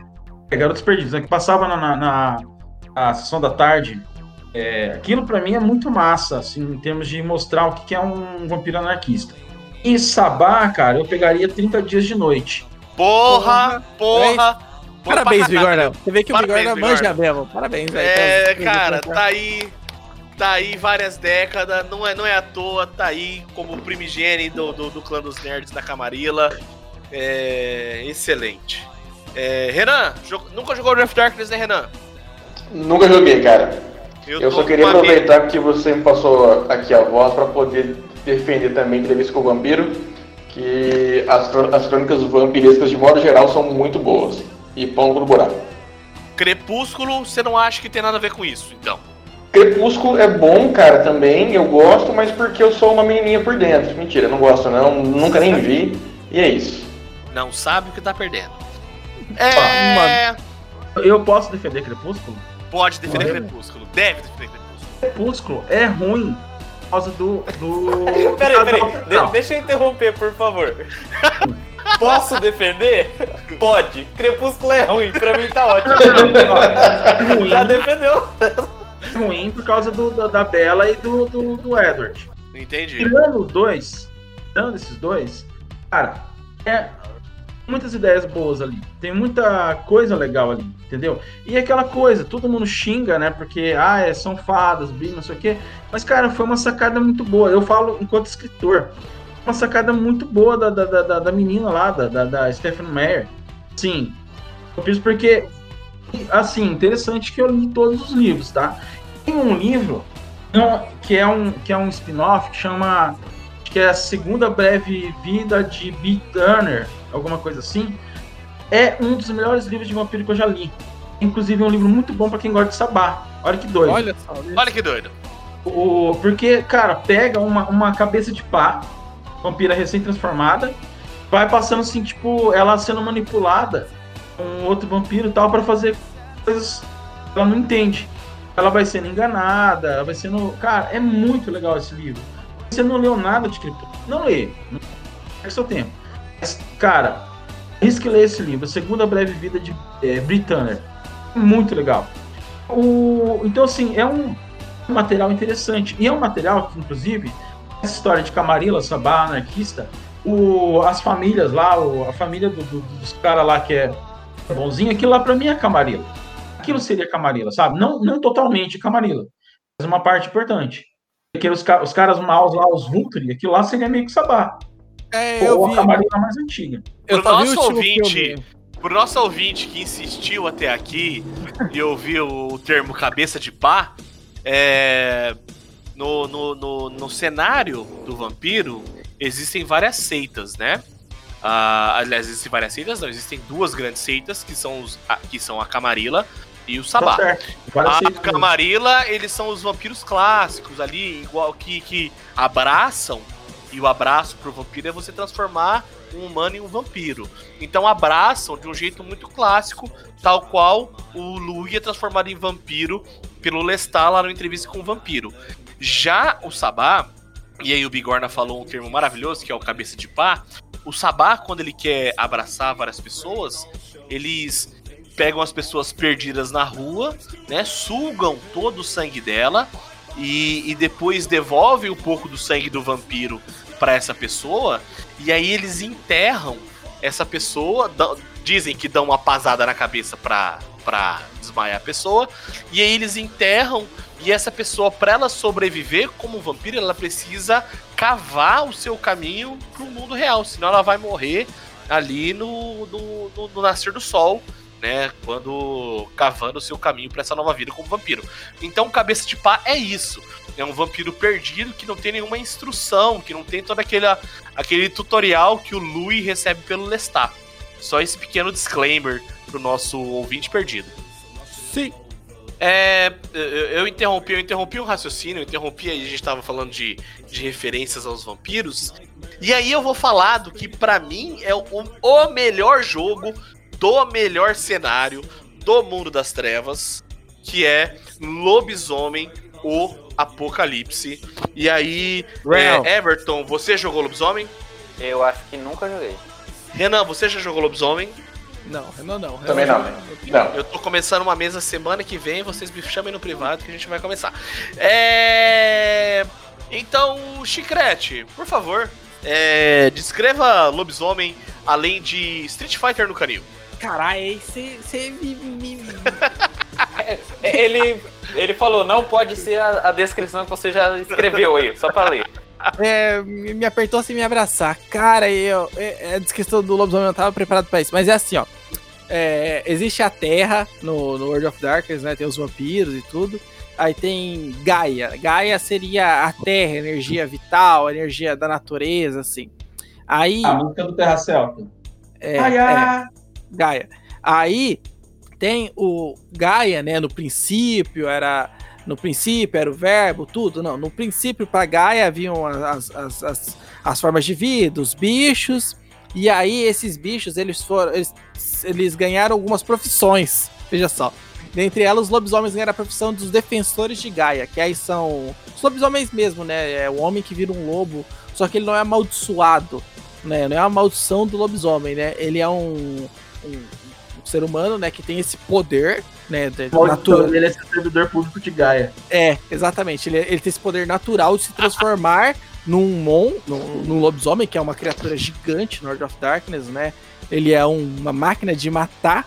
É, e aí ele tem a- aí tem as aventuras deles nessa, nessa aventura de, de proteger Gaia.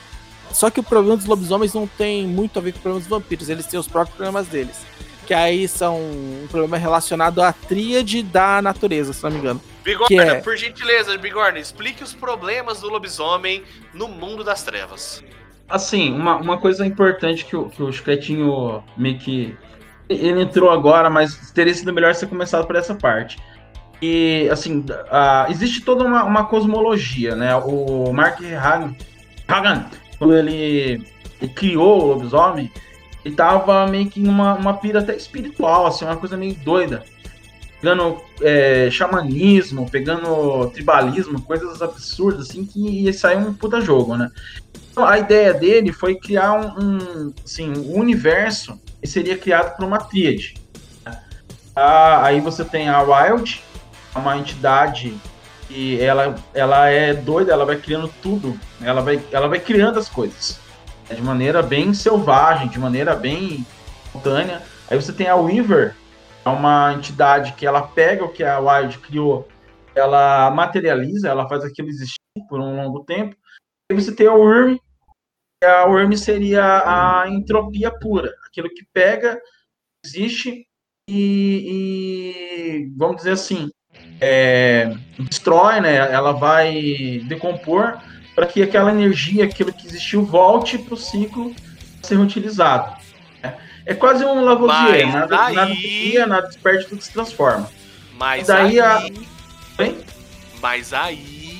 Mas aí a Weaver, né, reza a lenda que ela enlouqueceu, ela prendeu a Worm, a teia lá de loucura e tal, e a Worm endoidou total. Agora a Worm quer destruir tudo, mas tudo mesmo.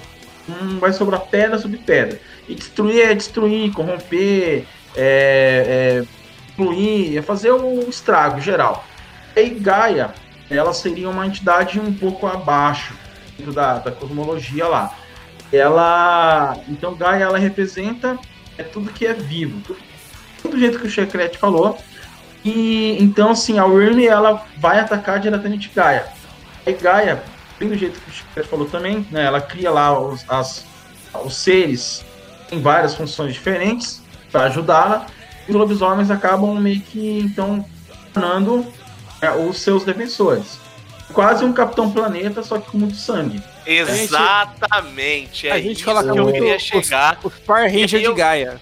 Exatamente. É, Everton, basicamente. essa Mas, é a cara, sua versão sobre o, o Lobisomem Apocalipse? O lobisomem, ele tem uma, uma, uma veia de terror, de horror, é muito boa. Que a galera É. normalmente não, não, não explora. Mas O pessoal acho, fica muito preso eu acho, nessa. Eu acho muito o- mais clara a versão do terror, do horror do lobisomem. Eu achei ela muito mais fácil de ser utilizada numa narração do que a do vampiro. Porque Com certeza. as representações da Wyrm são muito plásticas. Ai, é um Porque cara. pro nosso ouvinte, pro nosso ouvinte que tá ouvindo, o seguinte, como isso se traduz em cenário de jogo. O lobisomem, então, ele é um, um guerreiro de Gaia. Ele é um- uma criatura metade humano, metade lobo e metade espírito. Sim, ele é feito de 150%. E, e aí ele é, um essa criatura. Exatamente, ele é essa criatura que luta no mundo físico e no mundo espiritual, ao mesmo tempo que ele é um lobo e que ele é um humano, é, contra a corrupção do meio ambiente. E aí isso se traduz as expressões da Wyrm no cenário de jogo e no nosso mundo real, porque você pode pensar que isso se limita só ao jogo, mas não. A White Wolf durante muitos anos, ela reverteu boa parte das rendas de lobisomem ou apocalipse para a conservação de santuários para os lobos na América do Norte, Não nos Estados Unidos e exagera, no Canadá. Não exagera. Foi 3% do lucro. Boa parte. Mas, mas foi mais do que eu que eu paguei, entendeu? Eu comprei dois livros, o resto eu pirateei. Mas o, lance é o seguinte: o, o, a Wyrm ela se traduz no cenário de jogo como a poluição, como a, a energia a, a energia nuclear. é, não só a energia nuclear, mas a energia nuclear, o vazamento nuclear, tudo, tudo aquilo. Isso, toda a radiação, tudo aquilo que, que degrada o meio ambiente é, e que destrói a natureza de um modo geral, né? Então, o, e a Weaver, que o Chicrete falou ali, ela é representada no cenário como uma grande aranha que tece teias. E essas teias são as formas pela qual a, a realidade se firma. Especialmente as teias que a humanidade tece sobre a natureza, né? As teias que, que criam padrões estáticos à natureza. Sacou? É, então, se a mais gente a pensar. cidade, né, Buraco? Seria a cidade. Exatamente. As cidades criadas pela humanidade são, são, são símbolos da Weaver, desse, desse poder que molda a realidade e a criação de Gaia. Entendeu? Mas é muito bom. Jogue. Jogue, Pô, jogue. Posso contar uma experiência pra vocês? Pode. Por favor. Cara, ontem eu saí com um cara. Mentira, não, não é isso. É, o- assim, eu tô, eu tô narrando uma mesa, é um suplemento que eu acho muito legal esses suplementos que saem. É, assim, não, que já saíram, né? Tem um que chama Freak Legion, que é a legião das. das Ah, eu já vi esse. É isso que eu tava E- falando que. É, só te interrompendo aqui, Bigorna. Sim. Eu acho que é, tem muito claro essa questão do que eu comentei aqui do, do horror. Esse horror visual mesmo. Porque nos livros de vampiro, é, é, são pessoas, são, é um cara feio, né? No máximo ali no livro.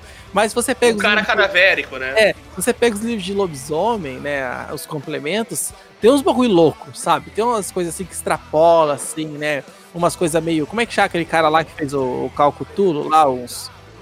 Tem umas coisas Lovecraftianas ali. Pra- HP Lo- É, Lovecraft. é, tem uns, um- umas criaturas feitas de bigato, sabe? Tem uns bagulho mais cabuloso, sabe? É que assim, cara, o vampiro, ele é um horror mais intimista. É. O horror do, tipo assim, você imagina, você tá na rua, de repente vem alguém e te devora. Lá. Até, até a morte, já era. É. O lobisomem, ele, é- ele, isso é exatamente o que você falou, é um horror cósmico. É, é, São, mas O- tudo bem. Vamos falar agora primeiro do lobisomem. O... Cara, a mesa que eu tô narrando, porque assim, os, os lobisomens, eh, os- um dos inimigos do lobisomem, né, no caso, são é, criaturas chamadas de Fomor, né, os Fomori. É, são pessoas que são corrompidas. Pessoas que um, um espírito é, acaba... Pensando, pensando lá no xamanismo do Mark Heinhagen, é, ele parte muito pro Heinhagen. lado de que, de, de que esse sentimento negativo, todo esse ódio, a dor, todos os sentimentos humanos criam espíritos ou alimentam espíritos negativos, essa energia negativa, né? que no, no- no universo de Lobisomem Apocalipse é, é, é transformado nos malditos, né? E aí, quando esse maldito se. se quando esse encosto se. se, se Coisa ruim. esse coisa ruim, esse mochila de criança, esse fila do banco, esse esse auxílio econômico em análise é, se apodera de um, de um hospedeiro humano, ele vira um fomor, né? Que são criaturas de fato dominadas por esses malditos que começam a manifestar poderes desses malditos, né? Isso. E assim, eu tô mestrando para três amigos meus. E eu faço uma coisa interessante, eu não sei se vocês já fizeram isso, até queria ouvir vocês. E eles são eles mesmos no jogo. Então, Já fiz ele- isso, já fiz isso com o Já jogamos. Ele diz assim, e aí cada um foi se tornando um fomor da história.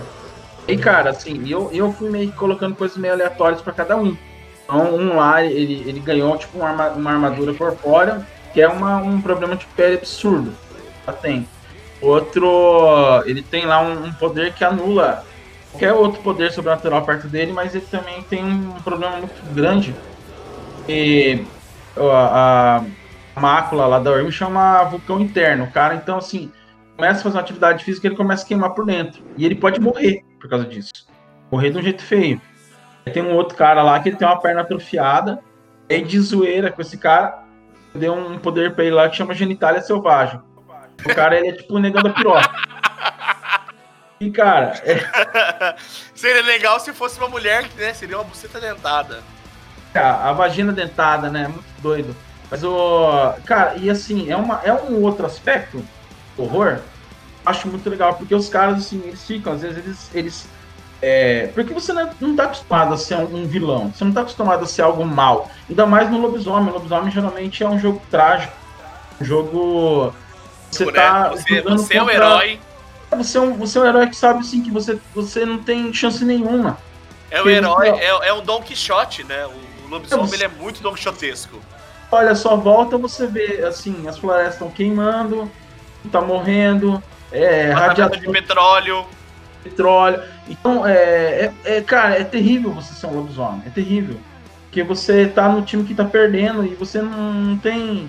Assim, tem lendas, tem fábulas. Você tá lutando ali e você, você não sabe se você tá, vai estar vivo amanhã. Então, enquanto o vampiro é, um- é um ser que se pensa, tipo assim, o que, que eu vou estar fazendo daqui 100 anos? O que eu vou estar fazendo daqui 200 anos? Como que eu vou sobreviver aos próximos 300 anos? O lobisomem tá pensando, será que eu vou estar vivo amanhã? Eu vou sair agora para lutar com aquele grupo de Fomor, com aqueles, é, com aqueles vampiros, com aqueles é, dançarinos da espiral negra, né? Que são os, os lobisomens vampiros. É, será que eu vou voltar? Casa. Então, é complicado. E aí você coloca os jogadores do outro lado, do lado dos, dos vilões, entra em parafuso, cara. Eles, assim, às vezes colocam, narram uma situação e o cara quer, quer fazer direito. Ser honesto, quer ser correto. Aí o, o, o maldito na cabeça dele já vai sussurra. Não, não faz isso não, cara. Pô, você vai deixar o outro levar vantagem? Mete um tiro na cara dele, mete um tiro na cara dele. E assim, o cara fica doido. É muito massa, cara. Assim, a, a- não meter o tiro na cara, né? Mas o, essa possibilidade de, de narrativa. Não, mas eu Muito super legal. concordo com o Bigorna. É, nos suplementos mesmo de. Eu vi esse aí, esse suplemento que você tá falando mesmo dos Fomori, eu não lembro qual é o nome dele. Mas esse eu vi e é bem legal, esse aí. Que a, a historinha dele, que tem nos livros, né? É um cara que tá sendo corrompido e chega no final e mata a mulher, mata o filho. É horrível a história da. O, o, o lobisomem ele tem uma, uma característica, especialmente lá na segunda edição, que todos os, os- os suplementos do livro base, ele tem uma. A, a história de introdução é uma história em quadrinhos, né? Ah, eu acho e, genial. e nesse Freak Legions é, é um cara que trabalha para uma rede de fast food, sacou? Ah, é. E aí é um cara que, que ele vai, por pressão do trabalho e por ele vender uma comida que não alimenta e tudo mais, é um cara que vai surtando. Ah, né? ele começa Então, a vomitar bigato. né? É, é. E, O Fomori que tá nele, ele ataca o filho. Exato, É horrível. Exato. Cara, Lobisomem, é, como o Bigorna falou, é um jogo trágico, é um jogo de uma. de uma. de uma poesia trágica, de um heroísmo trágico. Seja você jogando de lobisomem, a gente não falou das 13 tribos, a gente não falou do que é Gaia. A gente não falou dos espíritos da natureza. Mas lá ouvir, vai lá ouvir aquele podcast daqueles caras lá, como é que chama? Nação Garu, Nação recomendo Garu. Nação Garu. O, o Nação Garu é um projeto nacional que começou em 2006, do qual eu orgulhosamente faço parte. Fiz parte, aliás, né? E a gente traduzia livros que nunca seriam lançados em português. É, aprendi inglês traduzindo Nação Garu. Então, ouça, ouça. Se você gostou, se você chegou até aqui, você é um guerreirinho, parabéns. se você ouviu até aqui, é, ouça os podcasts do Nação Garu, vai ver os suplementos traduzidos pelo Nação Garu. Escreve Traduzido pelo Nação- buraco. O Buraco traduziu acho que os dois ou três primeiros livros. É o Nação Garou, R-O-U-R-O-U, Garou, é, que vão falar sobre Lobisomem Apocalipse, que nunca saíram, nunca sairiam em português. Eu sou obrigado pela pauta e pelo horário a gente passar o próximo cenário, que conversa muito com o Lobisomem Apocalipse, especialmente na cosmogonia, porque ele sai depois é, editorialmente, ele vai sair depois que o Lobisomem Apocalipse, e ele vai aproveitar toda esse, essa cosmologia, essa cosmogonia de tríades do universo, de força dinâmica, estática e entrópica, né? Ao Wild, ao Weaver e ao Wyrm, que é o Mago a Ascensão, que é também o segundo, é, o, aliás, o terceiro maior cenário, que pra mim, na verdade, é o Oconcourt. Só que ele é um cenário difícil de jogar, que é, é, é o Mago Ascensão, que ele trata basicamente de você que é humano, e aí você desperta para uma realidade sendo possível moldá-la. Né? É, Chicrete, você jogou Mago? O Chicrete tá com o telefone. O Chicrete tá com o microfone. mutou. Tudo, tudo, tudo, mutado. Renan, você jogou Mago? Não joguei, mas tenho muita curiosidade sobre. E, inclusive, uma coisa que eu queria perguntar é: esses três cenários eles conversam? Eles, eles, eles convergem? Exatamente. Um ponto muito importante é o seguinte: o vampiro, o lobisomem, o mago, e aí esses são os três maiores. Mas a gente vai ter o Changeling the Dreaming, que é o é, Changeling, que são as fadas, o sonhar, é, que se conversam também. Vai ter a aparição, o esquecimento, que é o Wraith the Oblivion, que falam aí dos fantasmas desse mundo. E a gente vai ter também os caçadores, é, caçadores à recompensa, caçadores à retribuição, Hunter the Reckoning, e o demônio à queda, que são também que compõem todo um cenário, que são basicamente as mesmas regras de jogo, mas aplicada a criaturas diferentes desse cenário, entende? São, são regras diferentes, aliás, são as mesmas regras com particularidades diferentes para cada criatura que compõe esse cenário. Ô, Buraco, na moral, vamos fazer um podcast só sobre. Começar a fazer um podcast só sobre World of Darkness. Tem muita A coisa, gente, cara. a gente A gente pode sabe falar, a muito, gente pode cara. falar. A A gente gente, sabe sabe, muito. muito, a gente tem muita merda pra falar. Mas assim, vamos, vamos falar do mago, depois a gente dá um apanhado sobre os outros. Não, faz mago não, cara. Já tá com uma hora e meia de gravação. Então tá bom. É, então vamos falar do mago e dos outros. Bigorna, você que. Você gosta de mago? Adoro, cara. Nossa, é um dos, dos cenários do, do World of Darkness que eu mais curto. As mesas do O- polo japonês eram tão legais assim ou é a regra dos 15 anos? Eu achava muito bom porque eu era jovem. Não, ele, ele assim, ele narrava muito bem. Ele, é- ele é um. Pra mim, ele, ele foi um dos melhores narradores que eu já conheci. Ele, ele tinha. Porque, assim, a pegada dele era que, cara, ele podia ser um roteirista de Hollywood. Ele seria um ótimo roteirista de Hollywood. E ele tinha uma pegada muito clássica, né, pra. pra a coisa de você realmente passar pelo despertar, aquela coisa você, né, se tornar o mago e tal, e demorava. Então era uma coisa que muitos jogadores não gostavam, inclusive, né, porque assim, às vezes você levava, sei lá, quatro meses, seis meses para se tornar um mago mesmo. Um cara que fez isso com a gente foi o Thiago, Foi. que também participaria desse episódio aqui, mas porque tá narrando RPG, não pôde participar. É, também tenho, tenho essa mesma. O Thiago Mentira, lembra? Uhum. Então O- ele. Não, assim, o, o- acho que, que o, as mesas do Paulo eram sim muito boas, eram muito. O, na verdade, o mago, você. Acho que a mesa boa de mago é aquela mesa que o, é uma mesa trabalhosa, né? É um sistema trabalhoso, é um sistema que tem. As regras são muito complicadas, as regras de magia, né? Você tem que ter um domínio muito bom e uma clareza muito boa, né? Porque é um jogo que cultura- desdobra muito pra filosofia, né? Ah, Ele não explicou o que é o jogo ainda. toda o, o mago é o seguinte, o mago ele é um, um mortal que ele desperta e esse desperta literalmente ele acorda que para a realidade e ele percebe que a realidade é moldável segundo o seu paradigma, ou seja, ele consegue alterar a realidade segundo aquilo que ele acredita. Mas o que impede ele de moldar a realidade segundo aquilo que ele acredita é o paradoxo que são as regras estabelecidas pela própria realidade ou pelo próprio consenso da humanidade na realidade. Então, Então- o que o mago faz é enganar a realidade. Enganar Na verdade, a não, não é enganar, né? Na verdade, ele tenta impor a, a sua, a sua própria crença.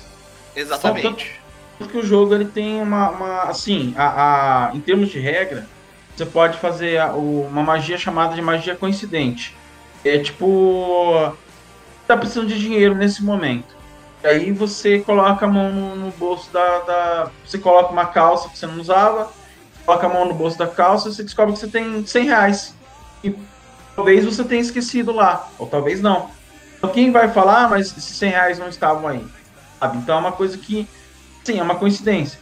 Mas a... pode acontecer também no mago fazer a chamada magia vulgar. Magia vulgar é realmente fazer algo absurdo, vai contra aquilo que as pessoas acreditam, né? Então, você tá andando na rua e de repente você vê um cara levitando, sem, sem usar nenhum equipamento, sem usar nada. Aí a, a frase clássica, né, que geralmente é o que, que era o paradoxo. Olha aquilo você fala, ah, não acredito. E já era. O- aí o mago ele sofre as consequências de fazer uma magia. Ele é penalizado pela realidade, né? Isso, Através do paradoxo. isso. Então ele tem que lidar com isso, com a descrença. É tipo assim, a realidade nunca tá olhando, mas se alguém reparar, ela vai lá, ó. Não, ó, não, lá. não, não. A realidade meu está trabalho. olhando. Às vezes nem precisa todo. ter alguém olhando. Às vezes, Ah, assim, como, como as pessoas ac- acreditam na gravidade, né, não pode ser que não tem ninguém por perto, mas é, se você resolver sair voando, você pode tomar um, um- um paradoxo. Mas se você for o Tony se você Stark, não. tá, se você, exatamente, se você tá no, no, no, no- no calçadão de Londrina e você resolve sair voando, o, as pessoas que transitam por aquele lugar, elas acreditam que é impossível alguém sair voando, entendeu? Agora, se você chega no calçadão de Londrina e bota um jetpack, as pessoas já viram isso acontecendo, entendeu? Então, a- a- é possível você, com o jetpack, convencer as pessoas e a realidade. Esse jetpack pode não ter combustível. Esse jetpack pode ser movido pela sua ideologia. Mas, se você está usando um jetpack, é mais factível das pessoas acreditarem nisso, entende? E o Mago, eu, eu gosto muito, muito, muito do Mago. O meu RPG preferido é o Mago Ascensão. Justamente por isso, porque ele dialoga muito com filosofia, ele dialoga muito com credos, dialoga muito com crenças, com paradigmas, com paradoxos. E a construção de personagem de Mago Ascensão, é, até eu falei, né, que quer jogar Mago, eu tenho uma ideia de, de, de uma, de uma crônica de, de, de Mago Ascensão para magos e tecnocratas, a gente não vai abordar isso nesse episódio, mas eu tenho uma ideia para que justamente une é, tradições mágicas e convenções tecnocráticas em, em- numa mesma crônica contra um inimigo maior, que você já deve imaginar quem são, mas tudo bem, quem tá ouvindo não vai saber. Então, quer jogar, me chame. É. Porque é, é foda, cara. É, é, assim, é um cenário muito complexo e muito completo. Sacou? Eu sei que tá muito longo, mas explica o que é o paradoxo aí. O paradoxo nada mais é do que a realidade dizendo, amiguinho, pra cima de Moá. Não, não vai rolar. Entende? É. Hum, é, tá. o- E dá pra É morrer disso no jogo. é, pensa não, assim, não. pensa assim, é, como a gente estava falando aqui, é, o que, que é um paradoxo? Paradoxo é algo que, que, tipo assim, não deveria acontecer. Algo que você olha e fala, meu, isso não tá certo. É tipo, paradoxo é algo que muitas vezes você não acredita e tá acontecendo. No, no, no mago, se você vê uma pessoa. Vamos pensar o seguinte: você mora na região rural. Você mora. Vamos, rural, você mora em Uraí, né? Região rural, Uraí, ali. É, e aí você tá lá andando no meio da rua, né? Tal, porque lá dá pra andar no meio da rua que não tem carro. E daí, de repente, você vê um cara correndo, um, um doido correndo atrás dele, tipo um cara vestido de terno preto e tal. E o cara de terno preto tira uma, uma pistola e solta um laser da pistola. Você, morador de uma cidade pequena, você até viu filmes, coisa e tal, mas pra você, né, aquilo não, não deveria existir na vida real. Aí você vê aquilo acontecendo, você não acredita, você, você tipo, você acha que aquilo é, é, tá muito além daquilo que você consegue imaginar. Em termos de jogo, isso acontece, né? Um personagem usa uma arma dessa na frente, na frente de, de uma pessoa que não acredita, é, ela pode receber um, que é chamado de choque de retorno. Uma coisa ruim. É o efeito do paradoxo. Pode ser que a pistola é, exploda na mão da pessoa, a pessoa pode chegar a perder a mão. Pode ser que desça, sei lá, de, de, de um carro e, e sei lá, e voar é, estilhaços na própria pessoa. A realidade dá um jeito de se vingar, vamos dizer assim, dá um jeito de punir essa pessoa por fazer isso.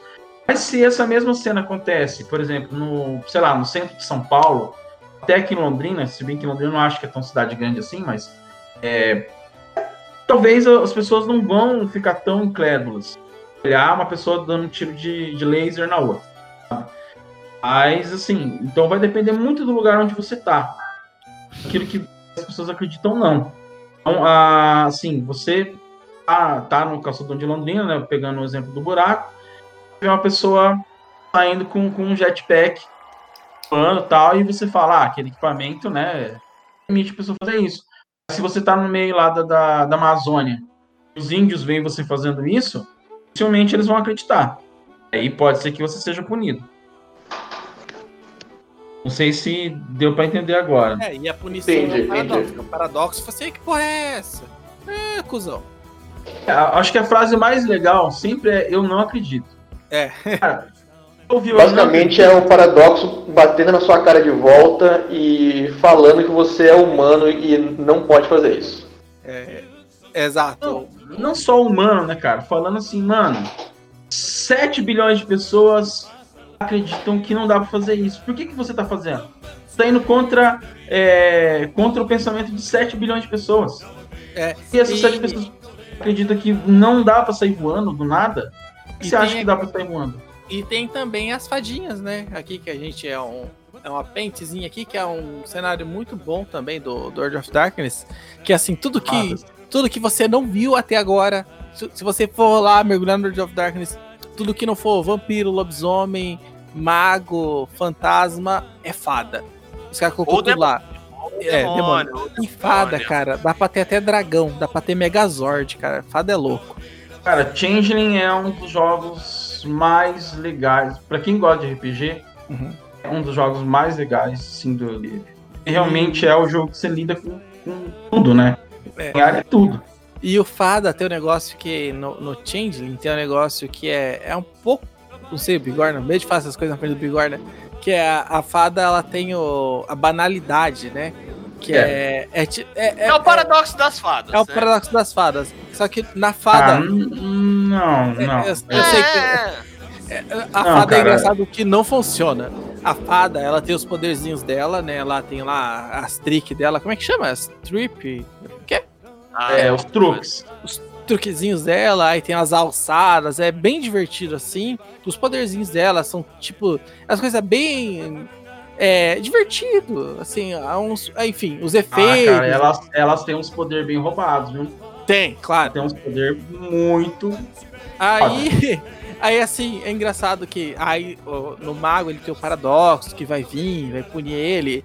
No, na fada é muito mais simples, ela tem um poder muito roubado, mas se tiver o meu vô na frente dela, que é, foi um cara que trabalhou na roça a vida inteira, ele vem e ela faz o negócio e ele fala assim: Isso não existe, o poder dela não funciona. Será? Será? Porque o seu avô nunca te contou a história de lobisomem? Não, não, claro, é, sim. Pensa Aí, nisso. a fada Mas assim, poderia. no, no, no A fada rolê pode- do, do, do, Changeling, é, as pessoas acreditam em algumas coisas e não acreditam em outras. É. É. Eu sempre, eu sempre pensei. cara, eu tenho que ir embora daqui cinco minutos. Mas eu sempre pensei o Changeling, não só, tipo assim, como não acredito, né?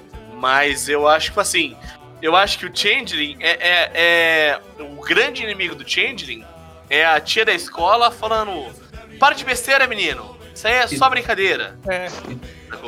Eu acho que o grande, o grande ponto do Changeling não é essa questão de você acreditar ou não, é quando você deixa de sonhar. Quando a pessoa deixa de sonhar, né, ela, ela deixa de, de acreditar, deixa de imaginar, ela meio que se torna morta por dentro. Aquela pessoa que, que ela acorda todo dia às seis para pegar o ônibus para ir trabalhar, para voltar para casa às seis da tarde e tomar um banho, jantar, ver, ver novela e dormir. Então essa pessoa é a maior inimiga do Changeling. Então, se você não é o maior inimigo do Changeling, se você está aqui ouvindo até agora esses ébrios falando sobre imaginação, eu tenho que te dizer que você merece os nossos parabéns. Aê! E nós estamos aqui há quase duas horas falando sobre RPG e é esse hobby maravilhoso sobre interpretação de personagens, sobre criação de histórias. A gente vai ter que ter outros episódios para falar mais sobre os cenários de Dungeons and Dragons. A gente vai ter que Ah, vai ter que ter outro episódio para falar mais sobre os, os vários cenários, os vários títulos de Mundo das Trevas, de World of Darkness. Nós falamos aqui hoje de vampiro, lobisomem, mago e um pouquinho de fada, de changeling, mas nós não falamos de caçadores que caçam essas porra toda. Nós não falamos de demônios, nós não falamos das aparições, nós não falamos de muita coisa. E também múmias. nós não, não falamos das múmias, nem do projeto Orfeus. Se nós formos falar de tudo, a gente ficaria aqui mais vários episódios. Então eu queria convidar você para assistir o nosso próximo episódio. Talvez tenhamos um guia medíocre do mestre de RPG número 2. Talvez teremos um guia medíocre do narrador de GURPS, que eu sei que o Bigorna é um narrador de GURPS. Tô mentindo, Bigorna? mesmo. E, e- e outros cenários, e outros sistemas, e outros RPGs. Então você se inscreve nesse canal até agora. É, ouçam os últimos episódios, ouçam esse episódio, ouçam os próximos episódios do DS10. E eu queria passar a saideira do tchau tchau, começando pelo Aliquim, o Everton. Você tá aí ainda? Sim, Dá o seu tchau, Everton. falou. Pode fazer o seu jabá, pode fazer o seu jabá, não sei. Ah, é só falou mesmo? É, é isso aí. Renan, por favor, o seu jabá. Obrigado pelo convite, amiguinhos. Sempre muito bom estar junto com vocês. Quem estiver ouvindo, jogue RPG. Você só tem a ganhar. É muita diversão, muitos amigos e crescimento pessoal, sempre. Adeus, pessoal. Chicante, o seu. Opa! Tchau, tchau, pessoal. E isso aí, sempre rolando 20. Bigorna, por gentileza. É, Eu agradeço muito pelo convite, achei muito legal. Acho que esse é o primeiro podcast que eu participo, bem da hora. É, eu só queria falar que eu tô assim, é, não sei em que momento, mas tem um, um romance para ser lançado aí que é baseado diretamente no D&D. Usei para inspirado para escrever, né, tal, esse romance. É, tô, tô pensando aí, num- tem uma editora, tudo, né? A gente só tem que ver as coisas para lançar e quem sabe, né? Daí mais para frente, talvez eu até volte aqui com vocês, tá? Até para falar mais, né, tal. Vamos fazer E- sim. Valeu, cara, valeu. Sempre que vocês quiserem, eu tô aí. Porra, show de bola. E você, ouvinte, joga RPG, joga RPG online nessa quarentena. Você, se você gostou do D&D, existem inúmeros grupos que estão jogando agora online. Se você gostou do World of Darkness, existem inúmeros e inúmeros grupos que estão jogando online via Discord, via Skype, via Meet, via N plataformas. E apoie a revistaria local da sua cidade. A gente, todo mundo aqui cresceu frequentando a revistaria Odisseia em Londrina. Descanse em paz, porque a Odisseia pra mim morreu quando o Carlinhos saiu dela. Então é. Jogue RPG, crie histórias, saia da sua caixinha, saia do seu mundo. Você não precisa de drogas pra isso, mas jogar RPG com drogas talvez seja mais legal do que eu estou falando. Então é isso. Com o cachorro do bigorna latino ao fundo, eu dou o meu uivo de despedida. ao- Tchau! Ô, Buraco, Oi. faz um negócio aí. É, mandar um recadinho pro Paulo, que eu convidei ele, ele disse que não ia poder vir participar. Eu esqueci de falar na parte do recadinho. Tá, peraí. É, não, só faço assim, ó, deixar um recado aí pro nosso amigo Paulo Krizanovski, o Vulgo Lord, que ele que até quis vir participar do podcast aí, também é narrador, também jogou bastante RPG com a gente, mas ele tá trabalhando aí na correria, lutando contra o coronavírus aí, e... Mas fica aí, abração, Paulo, e só.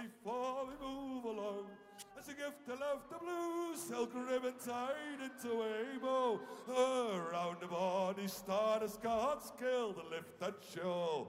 Ring ding diddle la yo, ring ding diddle. Around the body star the Scots kill the lift that show. How the Scotsman walks through nature's call and stumbles towards the trees. And behind the bush, he lifts his skill and gawks at what he sees. And then the startled voices as to what's before his eyes. Whoo, lad, I don't know where you've been, but I see you won first prize.